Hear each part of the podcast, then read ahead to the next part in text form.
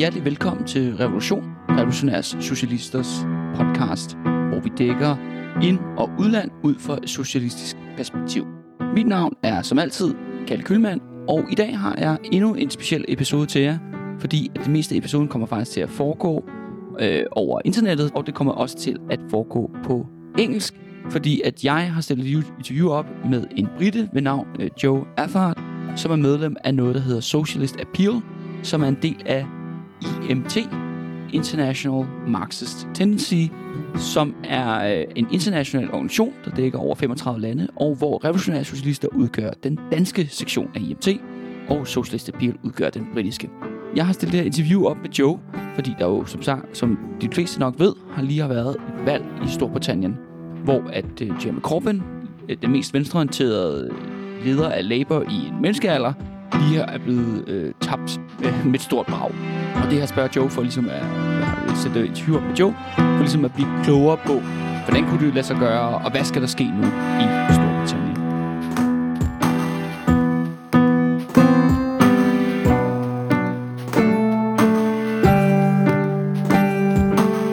So, welcome to you, Joe. Thank you for having me. Yes, and uh, Joe, if you please could uh, introduce uh, yourself to uh, the Danish uh, listener here. Yeah, certainly. Uh, well, I'm a supporter of Socialist Appeal. I'm a member of the Ealing Central and Acton Labour Party, uh, and I helped to run the Brunel Marxist Society in West London. Okay. So uh, there was an election in Britain, uh, you know, just a couple of weeks ago, and uh, it didn't turn out that great for Labour. No. Uh, so can you, so you can, can you take us through uh, that election process and, of course, uh, how the result uh, turned out? Yeah, certainly. Well, it was a pretty bad night for Labour. Um, they lost 60 seats, and the Conservative Party gained 48. It's been um, tipped by the uh, right wing press as the worst election result for Labour since 1935. Um, there are different ways of measuring that. I mean, strictly speaking, uh, Labour got more votes this time than it got, for instance, under Ed Miliband. It got more votes than. Which uh, what what year was that? Uh, the Ed Miliband election. Uh, that was 2015. okay. It also got more votes than Gordon Brown in 2010. Um, and it got more votes than Tony Blair received in 2005. So, in that sense, um, it wasn't Labour's worst result since the 30s. However, it was a bad result in terms of loss of seats, and it was a shock to um, all of um, Labour's activists and supporters. It was also a shock to the right wing of the Labour Party, a shock to the Conservative Party, and to the media establishment. Everyone expected that it would be far closer than it was. Quite a few people were expecting that the result would um, be a hung parliament with no overall majority for either party. Um, but obviously, that wasn't the case in the end. And now we're undergoing a process in the Labour Party of trying to pick apart this result, understand why it happened, and to develop Mm. a plan for the left and for the people who want to defend the legacy of the Corbyn movement um, going forward. But uh, Joe, you had to explain to uh, the Danish listener because you you just uh, said that Jamie Corbyn actually had a better election than all these other former uh, Labour leaders, but then in the end, the result was worse. How could how could that be? Well, Labour lost 3 million votes between this election and 2017. And the key factor Okay. was the collapse of what's called the Red Wall, which is a number of seats in the Northeast in particular, And the northeast is uh, what part of the, nor- the Northeast of England. Yeah, so what's kind of like uh, what what kind of like major cities is uh, located in that Oh, area? well, you know, seats like um, Bolsover, um, seats like Grimsby, these are what we would call post industrial seats. So these were seats where you had big industries, big factories, big unionized working class communities that historically would vote Labour um, every single time. and that's why you election. ca- call it the the the, the red Wall. Exactly, the red, the red hold, Yeah, holding yeah. back the blue Tory tide. Um, Yeah, it- okay. It, it used to be said that you could pin a red rosette on a donkey in those seats and it would be elected. Um, Okay, But obviously, this, okay. this time something changed, and um, one after another, these seats um, turned over to the Tories. Some of them have been Labour seats going back um, decades, and um, th- that was really the decisive factor. Often, it wasn't a huge swing to the Tories that produced that result. In fact, the Tories only actually gained 300,000 extra votes compared to 2017, two years ago, where Labour pulled off a historic upset and came from being 22 points behind to achieving the biggest swing um, towards Labour since 1945 it was more a case of a lot of um, voters staying home, not voting at all. There were some voters who to the Tory party, and there were also some. What, what, what was the the election uh, percent? How how ma- how many participated of the election? About sixty-seven percent. Sixty-seven. Okay, that's um, compared to Denmark. That is actually fairly low. Where we have like an uh, eighty-four uh, percent who uh, participate in elections. It's not terribly low for Britain. It is slightly lower than last Okay. time, um, but it's fairly compar- Yeah. comparable to the result last time. To the um, turnout. Okay, uh, but it's you know Britain is uh, yeah it's a huge country at least compared to Denmark. You have like a population of uh, 60 million if I remember correctly. Mhm. Uh, so 300,000 votes. It doesn't seem that much, you know, on the on the grand scale of things. But that was uh, pretty much the tipping point. Well, we have a system called first past the post, which basically means that uh, it's not so much a case of the um, overall vote distribution; it's just which party gets the biggest votes in a given seat. So it can be the case that a few a few thousand votes here and there can make the difference between a seat turning over to Labour, turning over to the Tories, and at the end of the day, um, in terms of the ruling party, what matters is who has the most seats in Parliament. So um, there we are. Yeah. And uh, these guys who, uh, yeah, these 300,000 people, they voted for, uh, yeah, for Boris Johnson, uh, you know, compared to uh, Jamie Corbyn. And, you know, why, why did they do that? Well, the biggest factor was Brexit. Um, this is a question that's ripped the country apart in a very reactionary way for a number of years now, since 2016. So, if any of your listeners aren't aware about the background to all this, um, in 2016, Yeah. David Cameron was the uh, leader of the Tory party and he was the prime minister. And the Tory party has historically been divided over the question of the European Union. Um, the, if you like, more serious uh, wing of the Tory party, the more serious bourgeois wing that looks out for the interests of British big business, wants to remain in the EU because the EU is the biggest trading partner with Britain. It's our biggest trading market. Um, but there's a wing of um, people who David Cameron himself described as swivel-eyed loons, um, who represent the more degenerate, more petty bourgeois, nationalist wing of the party, um, Yeah. who oppose Is that what we would call uh, small Britain? Little or- Britain, yeah, yeah. The, the little the yeah, Little, little Englanders we would call them. Um, th- th- they were also affectionately known as the bastards back in the day.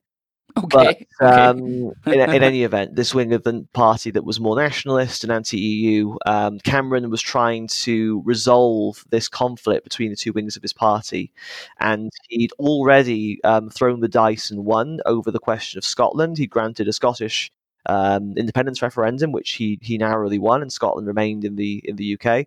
Um, so he thought he'd try again over the EU, and in in that referendum, uh, he he was defeated, and that was a big shock to the entire political establishment in Britain.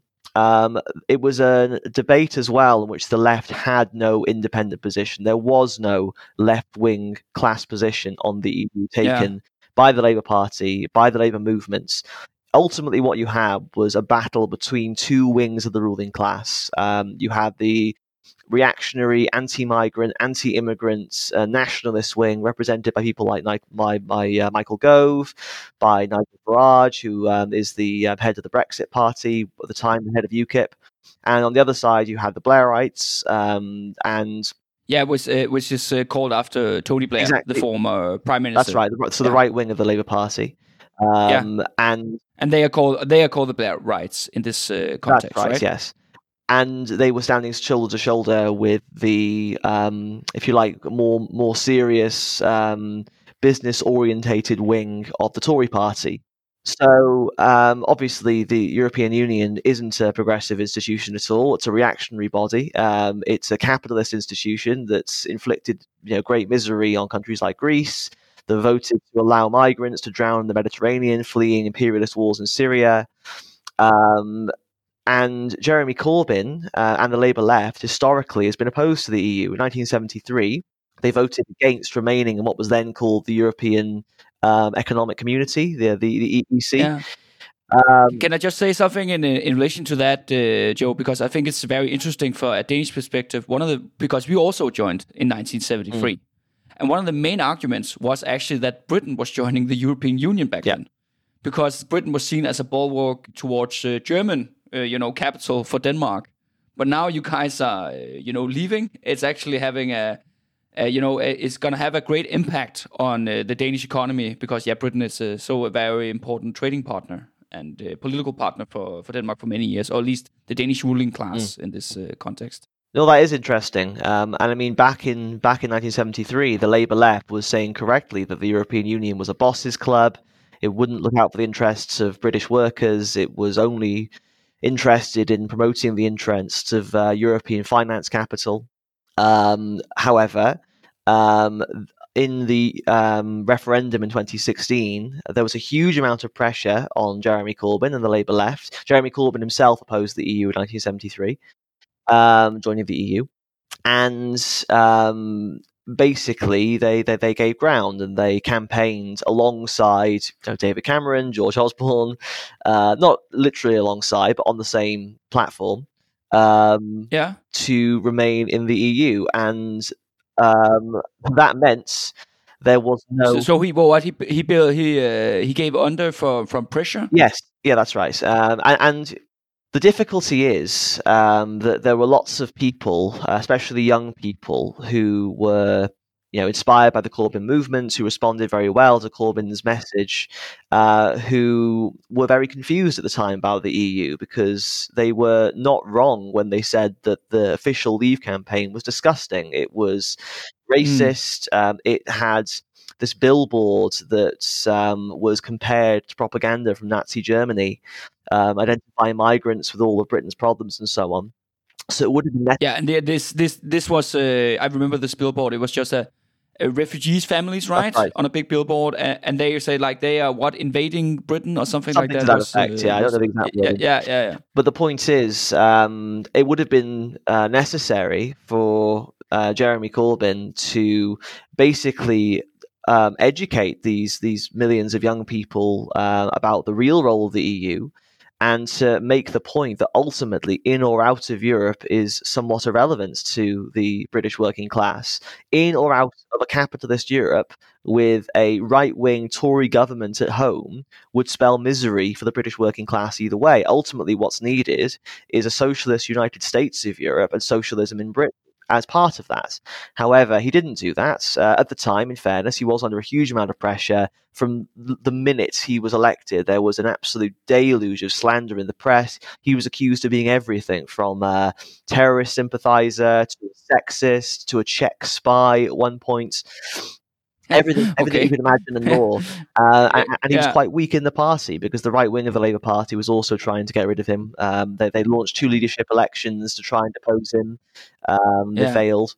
And and this uh, these guys who was against him inside the Labour Party. This is uh, what Tony Blair's old friends, the Blair Blairites. Yes, uh, right. Is that and, and, yeah. the, and the legacy of that period in the party.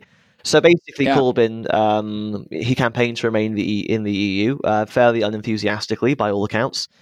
And ultimately, um, a lot of the seats I've described that are, you know, traditional Labour, what we call heartland seats, seats in the north, se- some seats in Wales, and so on, they voted to leave um, in the main. back in 2016? That's right. And the reason for Yeah. that, um, it isn't just because people in those seats are racist and um, opposed to migrants and so on. I mean, my, my family are from, uh, one half of my family is from Wales, and the other half is from Northern England. It, so I, I, I could speak on this with, with some authority. okay. These people weren't just a bunch of racist idiots who wanted, who blamed migrants for all their problems. What they were were desperate people who had their industries destroyed by the right wing Tory government of Margaret Thatcher in the 80s, who had the hearts of their communities ripped out.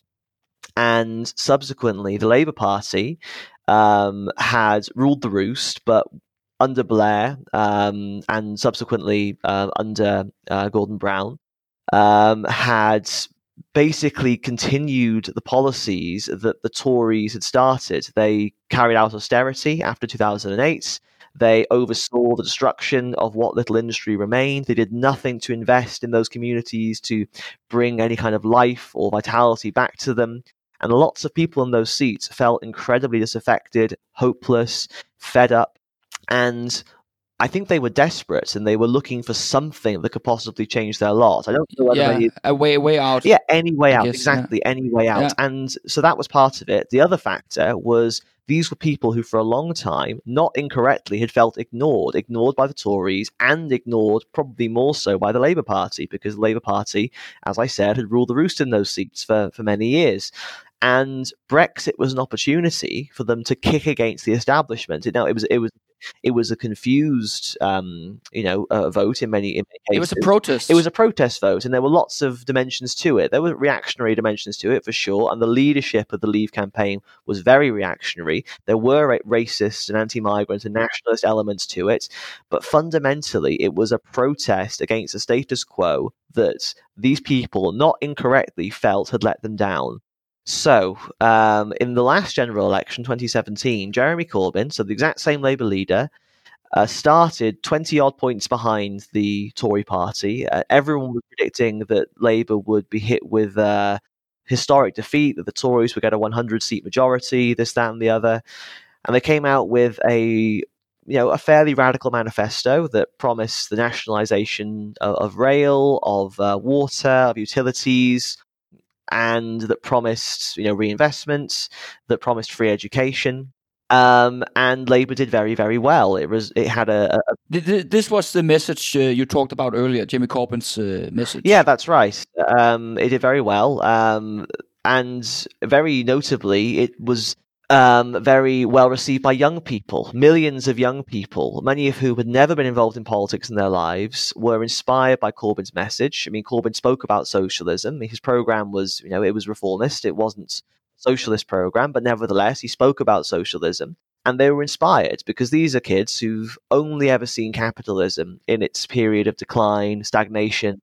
They've only ever known austerity. They've only ever known precarity. They've only ever known um, tuition fees. And they responded to that message. They came out in huge numbers. There were massive rallies. Uh, whenever Jeremy Corbyn spoke in 2017, there would always be hundreds of thousands sometimes of young people turning out to see him. And after the election, he was actually uh, invited to the main stage at Glastonbury Music Festival and uh, got a bigger audience than the Rolling Stones that year. It was yeah. incredible. Yeah. Um, and the, the Tories lost their majority in that election. And a key thing about Labour's manifesto in that election was that it promised to respect the result of the referendum.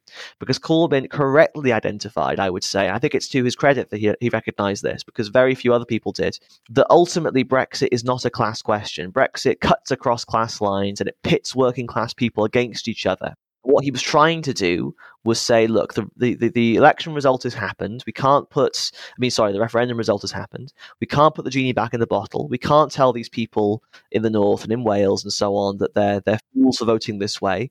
We have to respect their decision, but we also have to say that ultimately it's not about how you voted in the referendum. It's about whether you are of the many or of the few. It's about whether you are a, Yeah. a working class person um, or whether you are a wealthy elite who just wants to parasite off. A suit from London. yeah, precisely a suit from London. Yeah.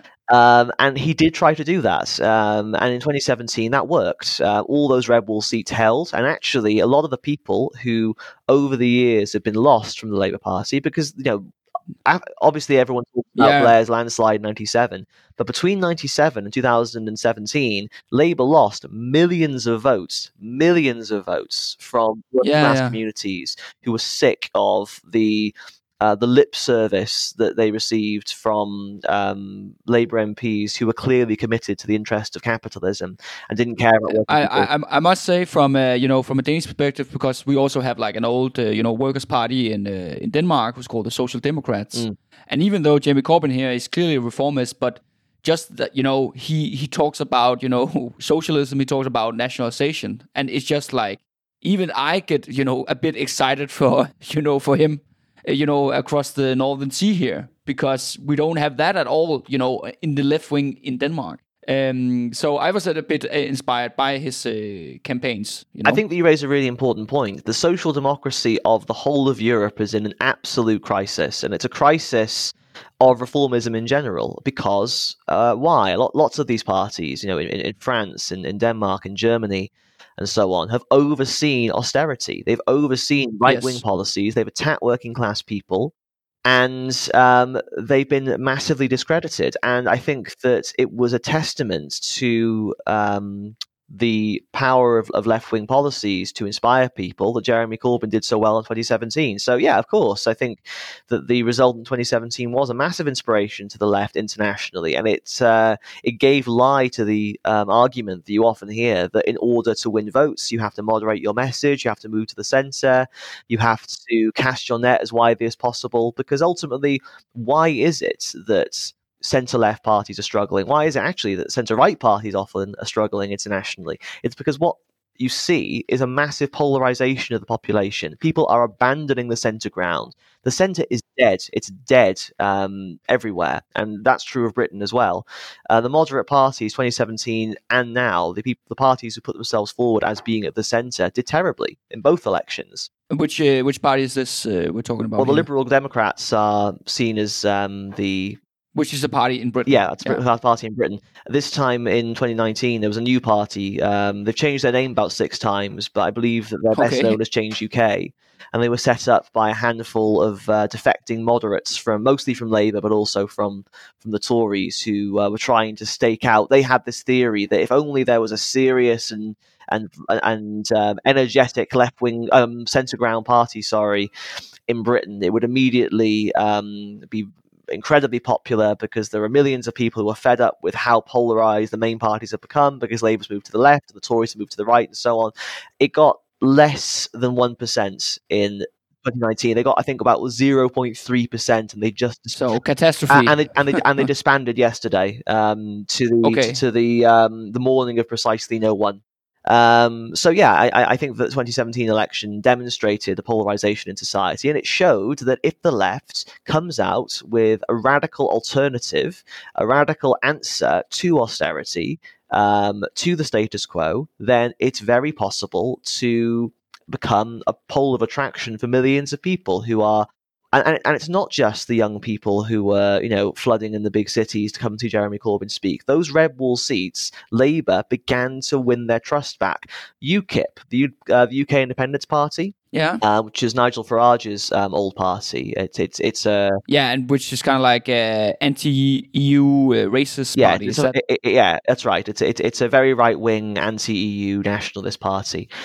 Um, quite a lot of um, voters in those seats uh, in the sort of tail end of the Blair years or the Blairite years uh, under um, Gordon Brown and Miliband moved over to UKIP as a protest vote for the same reasons that they voted to leave in 2016.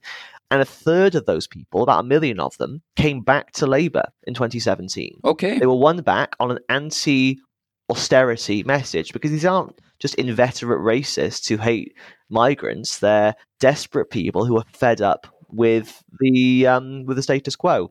With the and what Corbyn offered was kind of like you know getting back to basics, you know, uh, good old fashioned uh, reformist uh, socialist uh, you know program, I guess. And it was also a way of kicking against the establishment, but in a progressive way. However, that was very much contingent on Labour respecting the outcome of the 2016 referendum. And and that is that what is changed between this election in 2017 and the the, the one we just had. That's the only thing this... that's really changed. It's the same leader a very similar manifesto. The difference is labour had changed its position on the european union uh, and on brexit. And the reason for that but what made what made him change that? Well, after 2016, uh, there were there were so 2017. Sorry, there, there were two years in which the the right wing of the party pushed very very hard for Jeremy Corbyn to move towards a clear Remain position. Um, and there was a lot of pressure on Jeremy Corbyn from the Blairites in the party. Uh, and there were also um, the, the question of Brexit became more entrenched and it became more polarized. And I think that it's fair to say that Corbyn and, and the left around Corbyn made a mistake in that they spent a lot of time rather than being on the streets, rather than whipping up rallies and trying to maintain that like insurgent, anti-establishment mood. momentum. exactly that yeah. momentum, and momentum played its role in, in, in this as well.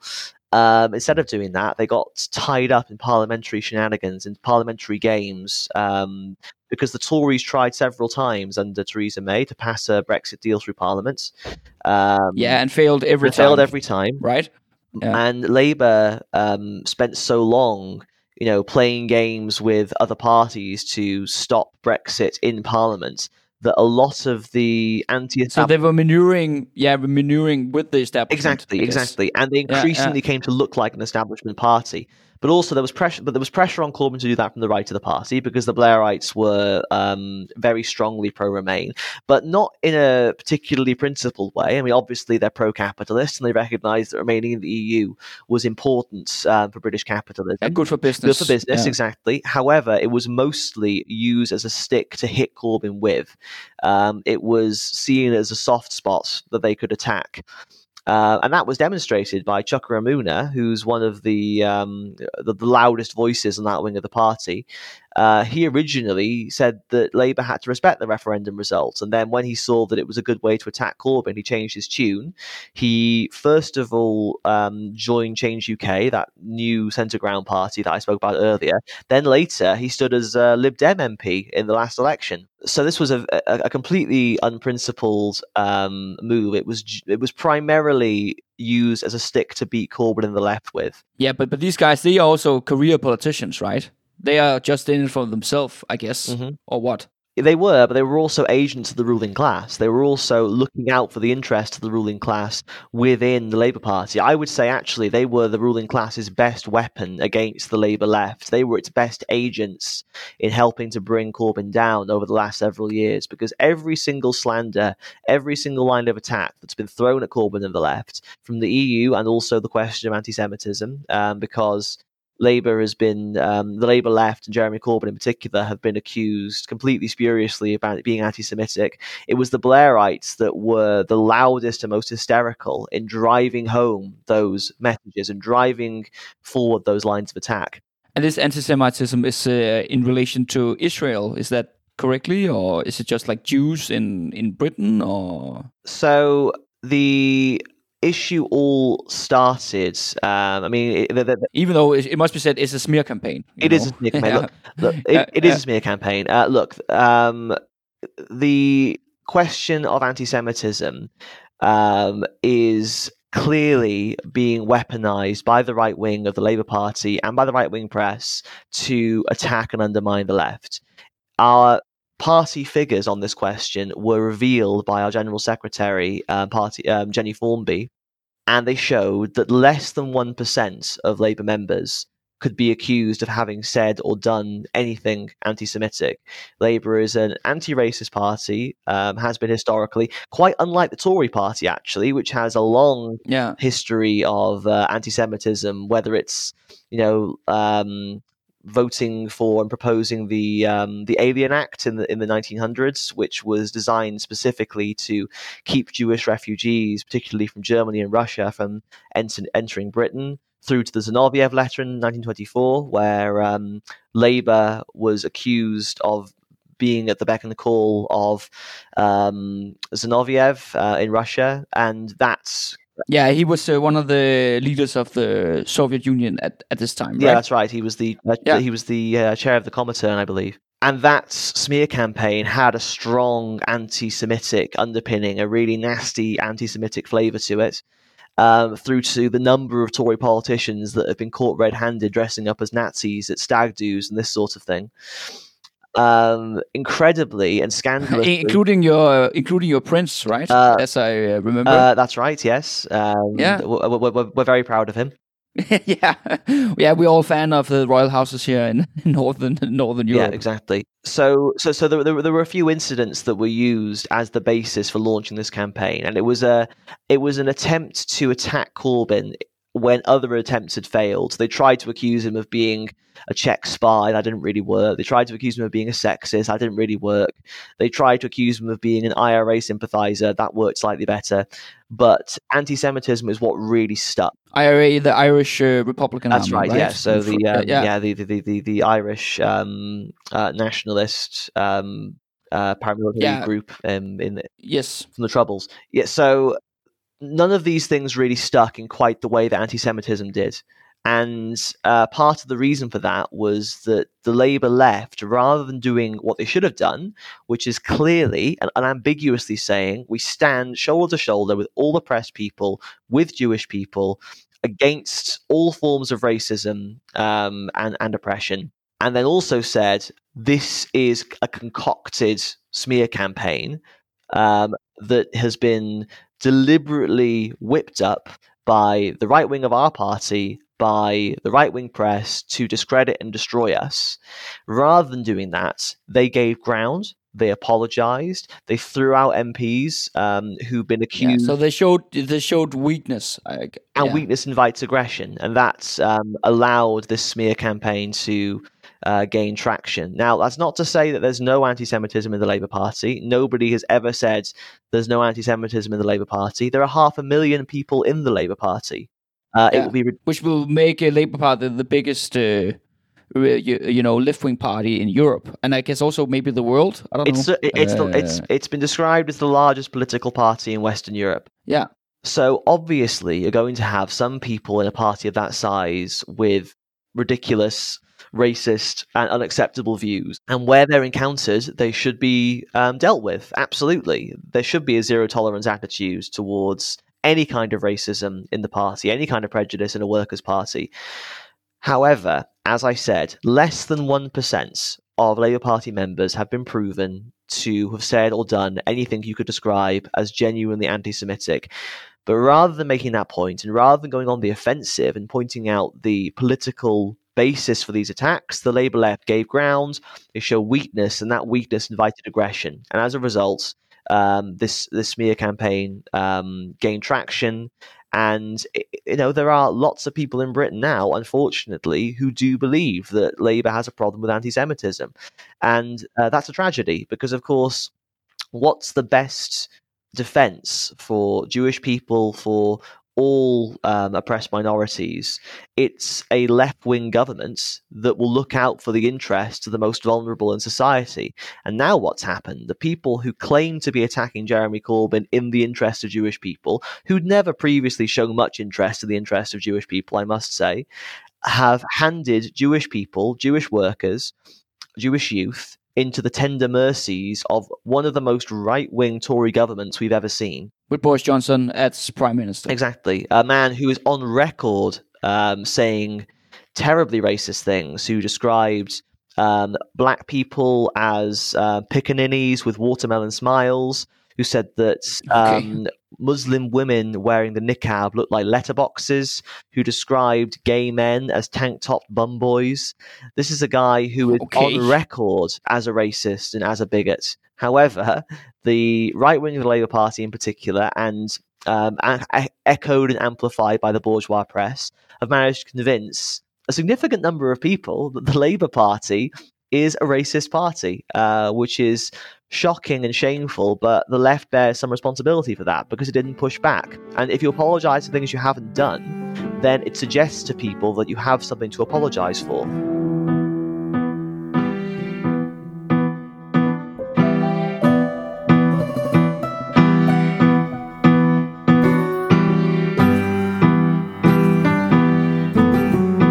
But, Joe, uh, I must say, like for, for the Danish listener here, because you uh, talk about these Blairites inside the Labour Party, and these guys, you know, when you have these guys as friends, you don't need enemies.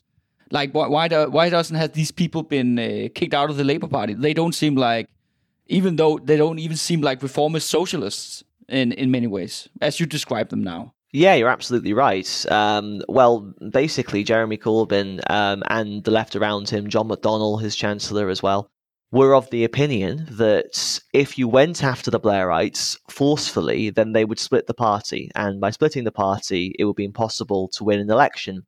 And as a result, they gave ground and they made concessions and they tried to accommodate the right over the EU in particular. Yeah. Which led to this election result, basically. That's true, but but but um, bound up in that is also the question of party democracy because what we really need in the Labour Party is for the hundreds of thousands of members and supporters who are um, broadly far to the left of the parliamentary party, most of whom now came into the party precisely because of Jeremy Corbyn, precisely because they wanted to fight for what they saw as a, a socialist government. What we need is for those people to be able to democratically select MPs who are in line with their politics. Instead, these MPs had joined a chorus of slander aimed against their own members and against the leader that those members crushingly elected um, twice.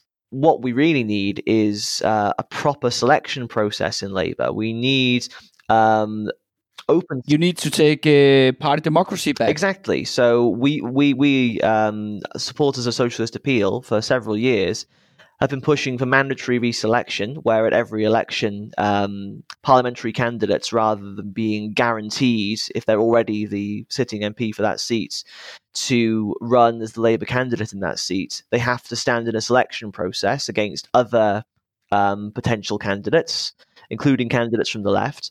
Uh, and also for open selection, uh, where in uh, in every seat, um, members should be able to choose um, from a host of candidates um, from, from, from the communities, from the unions, representing the left, who they want to stand and represent them. Um, and there was actually a motion that went to Labour Party conference a couple of years ago that was very popular with members that sought to achieve exactly that, bringing in open selection. Um, but ultimately, it was defeated by a block vote from the trade unions because Okay. the uh, bureaucracy at the top of the trade unions basically had the same attitude as the. Um, So the lead, the leaders of the trade unions in Britain. mm, that's right, Right. yes. Yeah, yeah. And they voted against it on block, basically because they had the same attitude as um, the leadership of the Labour Party. They were afraid that if they allowed members to democratically select um, their parliamentary representatives, the Blairites would split. And um, the party would be reduced to a rump and they'd never win an election. But obviously, if we'd taken that step early on, and if we'd been fighting with a united party against Boris Johnson, I think the result would have been very different. And in fact, Boris Johnson took a similar step, um, not not allowing members to choose, but um, he immediately purged his his cabinet of um, MPs who weren't on board with his, you know, get Brexit done um, agenda. So so so Johnson he uh, he purged the Conservative Party to make sure that his line was the dominating one. Exactly. Where Jamie where Jamie Corbyn did the completely opposite. Yes, that's right. Um, and it was that problem, I think, that tells the story about 2019. It was Jeremy Corbyn looking in two directions for a number of years, trying to square the circle between two class positions, between a, a left wing working class and, and youth membership who wanted socialism and a right wing pro capitalist in the vast majority parliamentary party. And he tried to balance between those completely irreconcilable positions. And the result of that um, was, on the one hand, he adopted a position which, if not explicitly remain, was close enough. Basically, what he said was that Labour would support a second referendum, another attempt at a referendum after six months in power, where he himself would be neutral. And the options would be a quote unquote sensible Brexit deal negotiated by Labour and the option to remain. Yeah, okay. That sounds like a really uh, shitty proposal. Sorry, sorry for my uh, my English. No, no, your, your, your English is Um, perfect. yeah, yeah. uh, quite apposite. Thank you, Joe. um, so, but he lost this election. What is the situation now inside of uh, Labour, and what is going to happen to Labour and Jeremy Corbyn? Um, well, first of all, just just I want to add um, regarding the election that Okay. that that problem of squaring the circle between the Blairites and the members it made the left made Corbyn look weak and indecisive on the one hand, and also by taking this position that was nearly Remain, it was basically a kick in the teeth for those voters in the north, voters in Wales, who already felt like they'd been abandoned. They were basically being told, "No, you were wrong last time. Try again, peasants. Have another go. Uh, Yeah, you were wrong about yeah. the uh, referendum last time." Once more, they felt ignored, and that was the reason that. Um, and you know enough of them either stayed home or changed to the Tories or the Brexit Party to allow the Tories to take those seats. Um, and that was the culmination of a long policy of conciliation and weakness um, to in the face of pressure from the right wing of the party. Now, in terms of where Labour is now, obviously um, the result was very shocking, and there's a great deal of um, disappointments and demoralisation and confusion on behalf of the left. Um, the right wing is already sharpening its knives. Um, there was a really unedifying spectacle uh, on uh, the BBC, on Channel 4, um, on ITV after the exit poll came out showing the Tories were going to win a big majority, where uh, I remember Alan Woods, who is the um, uh, the head of the International Marxist Tendency, um, said it was like the Night of the Living Dead, where these political zombies from yesteryear, like you know Alan Johnson and uh, uh, yeah, we, we old timers in British politics. Exactly, old old, old, yeah, old timer Blairites who no one had seen. Um, Blunkett, for instance, who no one had seen or heard of for years, crept out of their graves and crawled in front of television cameras um, to denounce Jeremy Corbyn and say that we lost because we were too left wing and that he should resign immediately and that they wanted Momentum, which is the left wing um, activist group um, that was set up after Corbyn was elected, uh, should be disbanded because it's a party within a party and that this was the death of Corbynism. We had to move back to the centre, and that we were yeah, we became, back back to the Blair exactly times. that we become a racist party, that no one trusted us on Brexit, and so on and so on. None of them mentioning that the biggest reason that we lost was precisely the policy that their friends in the party have been pushing for for years, and they're already trying to. Um, you know, hype up this message that Labour lost for being too left wing. But you know, we, we've pointed out a number of times. We pointed it out in, in our articles. Um, activists have pointed it out in meetings. Uh, John McDonnell pointed it out. Jeremy Corbyn pointed it out. Everything about this election was the same in terms of Labour's campaign. It was the same leader. It was a very similar manifesto. The difference was our position on Brexit, and that ultimately was a concession to the right wing. Um, however, the, the, the right are now trying to claw back control. Uh, they're trying to take the party back under their control, and they have a number of um, uh, candidates to uh, try and achieve that. As new leader. As new leader, that's right. So there's a leadership election that's going to be running now from the beginning of the new year through to March, uh, by which time we'll know who the new leader will be on the right, um, on, the if you like the extreme right of the uh, Labour Party, you've got Jess Phillips, who is one of the most. this was uh, one of the guys you mentioned earlier, right? I don't know if I mentioned her earlier, but uh, she's oh, okay. she's one of the most vociferous critics of Jeremy Corbyn. She's the one who said that she'd stab him in the front rather than in the back. Okay. Um, she's been one of the most enthusiastic. Um, critics of the left. She's the one who's um, most aggressively accused us of being sexist, of being out of touch, of being racist, of not being um, Remain enough, so on and so on. Um, so she's um, the the very clear Blairite candidate. There's also a bit of an outrider called Lisa Nandy, who's very right wing.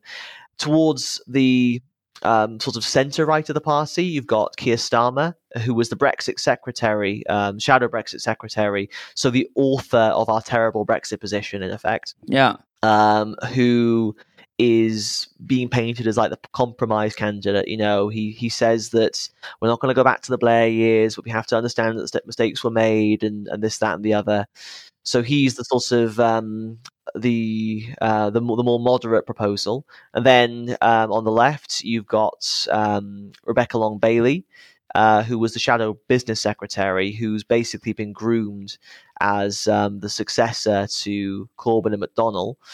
Um, okay, so uh, he uh, he picked her, uh, or well, they haven't officially endorsed anyone yet, but it's known that um, John McDonnell favours um, Rebecca Long Bailey. And what do you think about her? Well, look, I, I think that ultimately the most important thing is that the left in the Labour Party uh, ensure that they hold the leadership candidates' feet to the fire and insist that they stand up uh, in defence of the um, 2017 manifesto that was so popular and, and didn't have the terrible Brexit position, that stand in defence of the policies um, that we fought for um, around nationalisation, free education, um, anti-austerity, and so on, policies that were popular. I mean, the, the, the, polls are very clear on this question. We didn't lose because of our economic program. Our policies were popular. I say our policies, the Labour Party's policies were uh, were very popular. So those should all be defended and preserved. And also, I think that members should pressure whoever takes over from Jeremy Corbyn to, on the one hand, defend the legacy of the Corbyn movement from the attacks of the right wing, to defend the members from the uh, slander and bile that we're going to endure, to defend Corbyn's legacy from slander and bile from the right and from the press, and also commit to democratising the Labour Party, to allowing members to actually have a say over who represents them and how the parties run, because that wasn't achieved under Labour. That wasn't allowed under Labour. Even under Jeremy Corbyn, there was an attempt by the Labour Party bureaucracy and also the union bureaucracy um, and the leadership of Momentum to prevent members from having any real say. And I think that has to change. Um, so it's it's a little unclear as yet um, who's going to be uh, making you know the strongest claim from the left. I mean, uh, at the moment, Rebecca Long Bailey seems to be um, the candidate favoured by the outgoing leadership, but we'll have to see. Ultimately, it's about ensuring that uh, the left gets behind whoever is going to be the best um, uh, defender of the legacy of the Corbyn movement and ensuring that we don't give an inch of ground to the right wing or we allow our party to be dragged an inch to the right. Because if we lost this election by looking like an establishment party, if we lost this election because we gave ground on Brexit, then the last thing we should do is allow ourselves to be pulled even closer to the establishment and even closer to a discredited um, policy of, of, of conciliation with capitalism.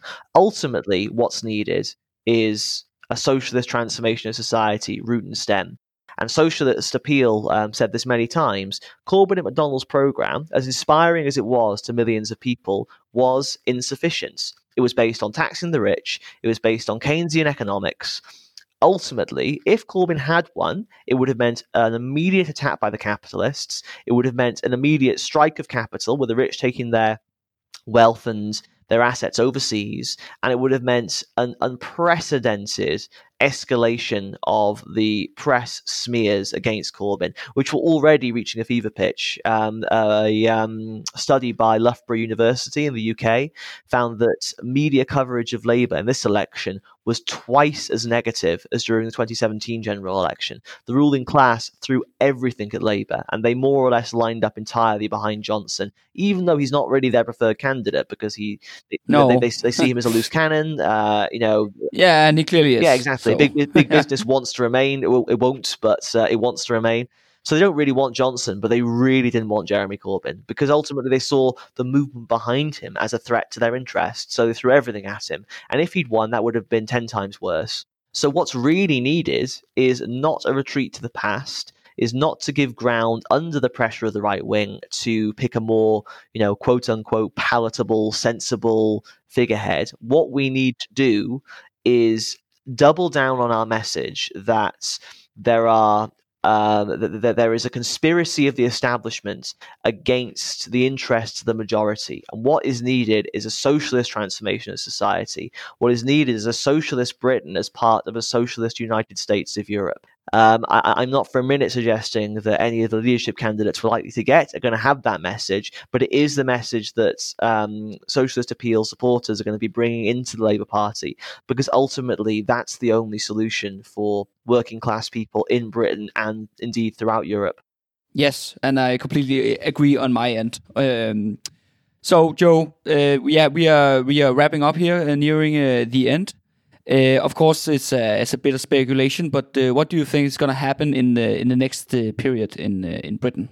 Well, um, in the immediate um, future, I think that Boris Johnson is going to disappoint the people who lent him their votes, and I think it's very clear from what I've seen and heard, that very few of these working class voters in the North who held their noses and um, gave their vote for Brexit have any particular enthusiasm for Johnson or the Tory party. Um, and I think that we're already they just want to see Brexit done. Yeah, and, and, and, we're already seeing it. Johnson, for instance, has removed the clause protecting workers' rights from his um, Brexit deal. Uh, he's trying to pass a bill that would prevent all-out transport strikes. So he's attacking workers' uh, right to organise and um, defend their interests. And obviously, he's not going to be able to um, provide the kind of investment that the National Health Service needs in order to pull itself out of its uh, historic mm. crisis. That, that is your your, your hospital uh, system. Yeah, so so so, so yeah. Britain has, has has free healthcare at the point of um, use under the NHS. It was a policy created by Labour in the 40s, and um, it's one of the most treasured institutions of uh, in Britain. And um, an accusation leveled against Boris Johnson during the election was that he intended, because you know, obviously leaving the EU, we're going to lose a lot of trading partners or favourable trade arrangements. He's going to have, yeah, including Denmark in this context. Yeah, yeah. he's going to have to seek a closer trade relationship with Donald Trump and uh, the USA. And Jeremy Corbyn uh, revealed documents during the election that showed that the Tories have already been in negotiation with the Americans um, over the NHS, and we know that the Americans want full market access to the health service to privatise it, in effect. And there are characters in Boris Johnson's um, leadership circle, like Dominic Raab, for instance, who are on record saying that they favour a private healthcare system. So more more catastrophes uh, lining up for the British uh, working class. Exactly, and I think that in the fairly immediate future, if you look at what happened to um, to Bolsonaro in Brazil,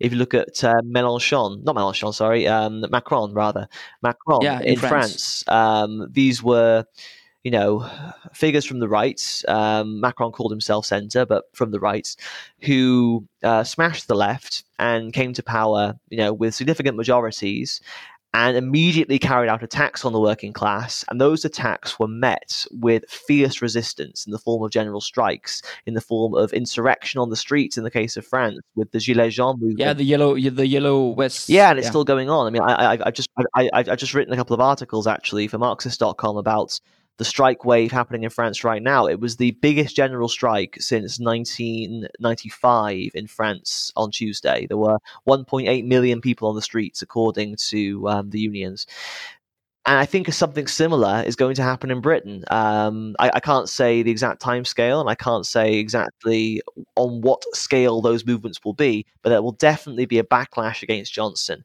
because behind this big majority, there's actually a great deal of weakness because it's based on in effect, a protest vote by not a very large number of former Labour voters. And those former Labour voters are going to be bitterly disappointed with what Johnson and the Tories have in store for them because they're going to have a lot of arrogance now with this majority. They're going to have a lot of arrogance in terms of carrying out attacks on the working class. And I think that the attacks that they will inflict will create a backlash. And I think we'll see more mm. strikes. So, so the class class struggle can move out into uh, the streets uh, in Britain you know, as we have seen it in, in France. In the streets and in the unions as well. I think there'll be there'll be a move to the industrial field as well. I think there'll be um, more and more strikes in more and more sectors because things aren't getting better for the British people, especially with uh, the Tory party at the helm, and especially with a global recession almost certainly on the cards in the um, yeah. medium to immediate prospect. Yeah. Okay, Joe. Uh, thank you so much for uh, for talking to me today. Oh, my pleasure. Yeah, yeah, and uh, of course uh, we're gonna follow, uh, yeah, the situation in Britain as it continues on. I, I really uh, wish you, uh, you, you, you luck in uh, all the struggles ahead of you and the socialist appeal. Oh, thank you very much. Det var så interviewet med Joe fra Socialist Appeal. Vi siger stort tak til ham for at deltage, og jeg vil bare sige her til afslutning, at hvis du kan lide det, du hører, så gå ind og øh, støt os øh, på, øh, og følg med i, hvad vi laver. Øh, det kan du gøre på øh, marxist.dk, det kan du gøre på revosoc.dk, hvor vi er rigtig åbne for, at man kan melde sig ind, enten som fuld medlem eller som B-medlem, og give et økonomisk bidrag til, øh, til vores arbejde. Øh, og så forhåbentlig så lyttes vi ved en gang efter nytår. Tak for det.